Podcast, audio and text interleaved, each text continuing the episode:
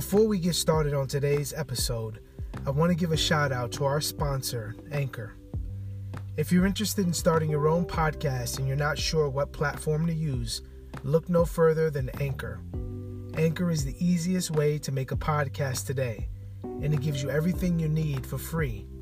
You can edit your podcast, create artwork, and import your own music all from your mobile app. Another great feature of Anchor is that you don't have to worry about understanding how the RSS feed works and all the other technical difficulties that went into making a podcast back in the days. All you have to do is record your podcast, and Anchor will send your episode out to iTunes, Google Podcasts, Spotify, Stitcher, and others. If all that isn't enough, Anchor also gives you the opportunity to make money off your podcast. With no minimal listenership, you can start making money today by using ads. So, this is what I need you to do download the Anchor app today or go to anchor.fm to get started.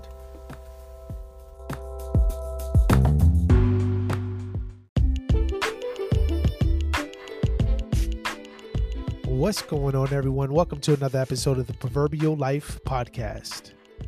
Today, I want to show you that there is another ministry that has gone woke. Yes, folks, don't be surprised. It's true. There is another ministry that has gone woke.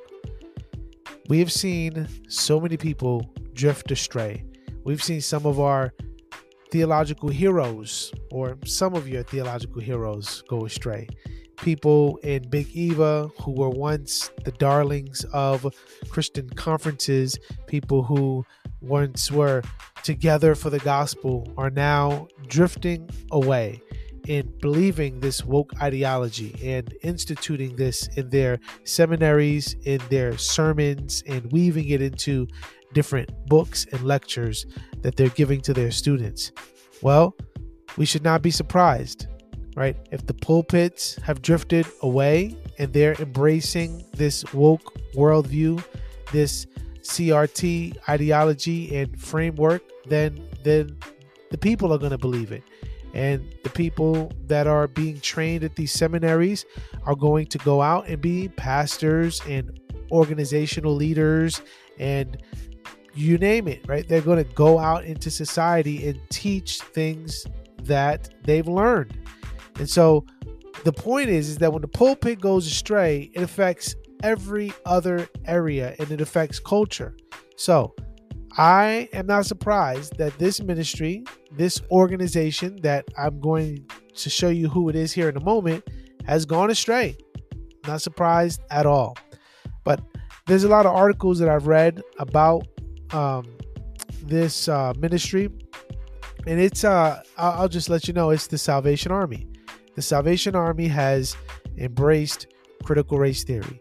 I've read several articles about their embrace of, um, you know, woke ideology in essence, right? So, so they have a training, a teaching training that they're giving their employees or their volunteers, and particularly the white ones, because they're the ones who need to repent for their sin of whiteness.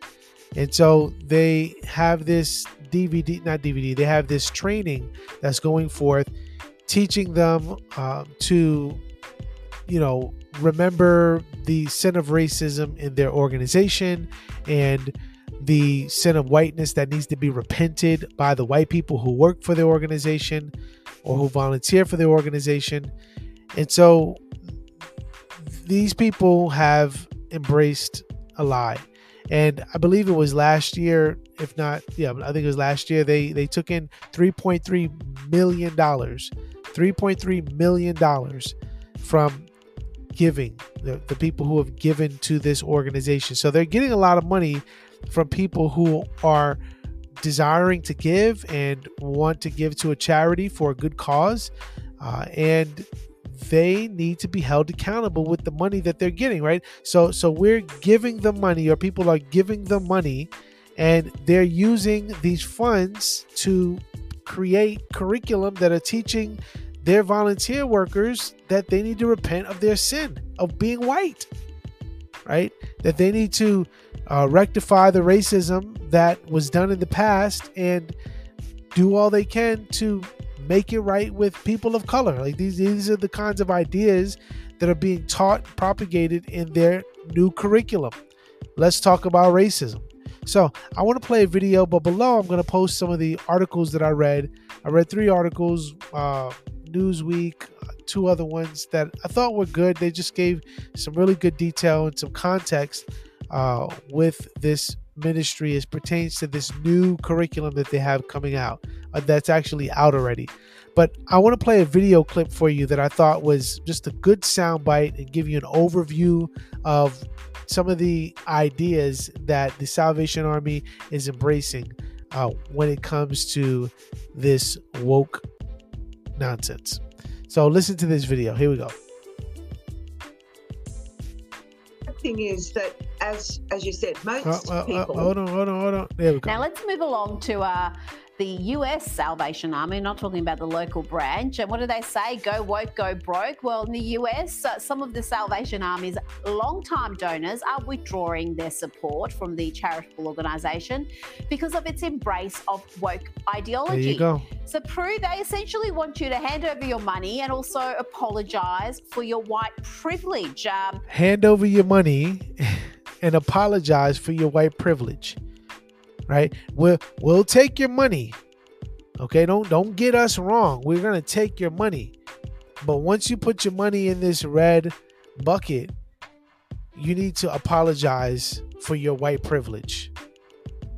This is just uh, incredible stuff. They want you to dismantle white privilege, disrupt the Western prescribed nuclear. I mean, this is just bizarre stuff for a group that relies on the generosity of its donors. It goes to say, along with coins, this Christmas, Salvation Army wants white donors to offer a quote sincere apology for their racism. This is insane. This is insane. You know, repenting for their sin of being white, a sincere apology for their racism. Um, you know, if if this this individual uh, and his wife, was it Richard and Janet Munn, uh, are are indeed advocating for racism, and they've had this sin harbored in their hearts, then maybe they should step down from this organization. How about you not just tell me about your contrite and broken heart, but why don't you express it through your actions? I mean, get your heart right, repent, and, and turn away from your racism, and uh, and then and then we'll take it from there, right? Let, let's put in someone who isn't white in place oh, excuse me who isn't racist right? Because because everyone white is racist. Uh, according to this worldview everyone who's white has this privilege that they need to denounce and forsake and they need to sincerely apologize for racism for racism. This is insane. This is the lunacy that we're seeing in our day this upside down world. Let's listen up really annoys me is that they've probably had some infiltrator from this woke movement. It just takes one person to come in, make people feel uncomfortable and guilty, and they're bullied into accepting this nonsense. Did you hear that? It just takes one infiltrator, just one. Just one person who comes in covert, one person who comes in, you know, and they want equity right? The, the, this one person to come in and bring change for the better. And then this person gets put in leadership or is um, trusted with more influence and responsibility and now is able to make decisions. You see, we we don't think these sorts of things happen, but they do. They have happened, and they do happen. Right? There's countless examples that that can that can be brought up. Uh, even when it comes to the the Black Lives Matter movement, there were many uh, protesters who were put there and by by people who were paying them to protest. Right? You think about the, the the countless amount of testimony of people who were funded by people above them to protest so that they can raise hell as it were right? And and raise a havoc. And so so so it just takes an infiltrator. That's my point. It just takes a person to come in and, and, and to learn the system and to know the system and and, and to dismantle it right? And because that's their end. Now that's her commentary on it is that the case i don't know maybe right maybe there was a person maybe uh, th- this individual richard and his wife uh, and, and, the other leaders just feel a, a sense of white guilt and so maybe they feel like they need to express this white guilt in this way. Maybe they're just virtue signaling. Maybe they're feeling pressure from people who who who who are giving, right? I'd be interested to see the funds that are coming in. I know that there were 3.3 million dollars that were given to this uh, to the Salvation Army uh, by giving, right? From from giving.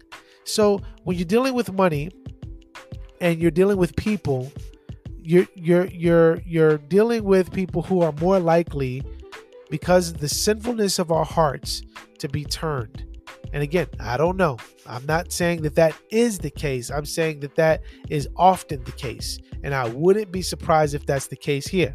But this sounds like a, a virtue signal right? They're virtue signaling you know? But we, have got racism too right? I'm a white man and this is you know started by a white individual. And so this is a racist institution, right? This is what everyone else is saying. And so we're following suit and claiming the same things. And so whatever the motive is, it's stupid. It's it's it's foolish. It's crazy. And people see through it. And I hope, I hope that people stop volunteering. Right? If you don't embrace CRT and woke ideology, right? If you if you if you if you don't think that you as a white person need to apologize for a sin that you did not commit, then you should not be giving to this organization and you should not be volunteering for this organization. Right now, I'm not saying we just need to be boycotting everything, right? Because no organization is perfect, no institution, aside from the church and uh, you know God's God's design for the church, uh, His desire for the church, uh, is perfect, right? Uh, the church in and of itself is not perfect. I just feel like I need to get into all the nuances of that uh, before we move on. But but the point is is that uh, we we're not obligated to these ministries because they were faithful in the past, right? We're not. And if they're going to go astray, uh, oftentimes how we can communicate that we are not in line and we're not in favor with this this anti-godly, anti-biblical uh, worldview is by speaking with our money and speaking with our time, and that's something worth considering here. And the sad thing is that, as as you said, most people who donate will just be turned away from the salvos. And they do such wonderful work in the community. I just hope A, it doesn't come here, and B, that it doesn't affect the salvos here because we we love the salvos. They've always been there at times of need. But when you have this kind of nonsense starting to come into nonsense. charities with heart, and you think, wow, this this, this society is getting so sick. I just It is sick. Uh, let me read you a little bit about you know what they want people Listen to, to do. This. They they say that they want uh, white Christians to repent and white Christians to repent. Offer, I quote, a sincere apology to blacks for being antagonistic. A sincere apology to blacks for being antagonistic. Uh, to black people or the culture, values, and interests of the black community. You hear that? To black people or the culture values and interests of the black community. Insane. I mean, again, this stuff is just so race obsessed, backward, and really unintentionally it's racist. A lot of this anti-racist ideology is at its heart fairly patronizing and racist. Yeah. Yeah, it is, Rita. And look, ultimately, it's a charity, and people do like Come to on, um, be generous and give money, but they um, they do it because it makes them feel good. They do it because they feel like they're contributing, that they're helping the lives of others. If you have to uh, donate and be made to feel bad at the same time. Well, look, there's plenty of charities out there where you can give them your money and they would be grateful for it. Come and, a, on, and a lot of people, you know, they, they do like to be generous, but that they don't want to cop a lecture. And often Come they're on. asking us to repent for sins that aren't ours. Well, look, as Christians know, Jesus did that for us. Whew. The rest of us, we just have to repent for our own sins. Ah, come now on. let's move along to uh, Come on. You're asking us to repent for sins that's not ours. Let's go. That's it.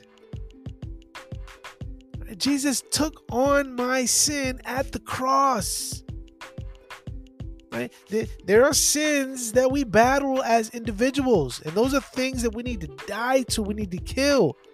Brothers and sisters, if there are sins that others are trying to place on us, especially because it's of the color but by virtue of the color of my skin how foolish we've been beguiled into thinking that that, that these things are, are sins that that need to be attributed to us because of the color of a person's skin and so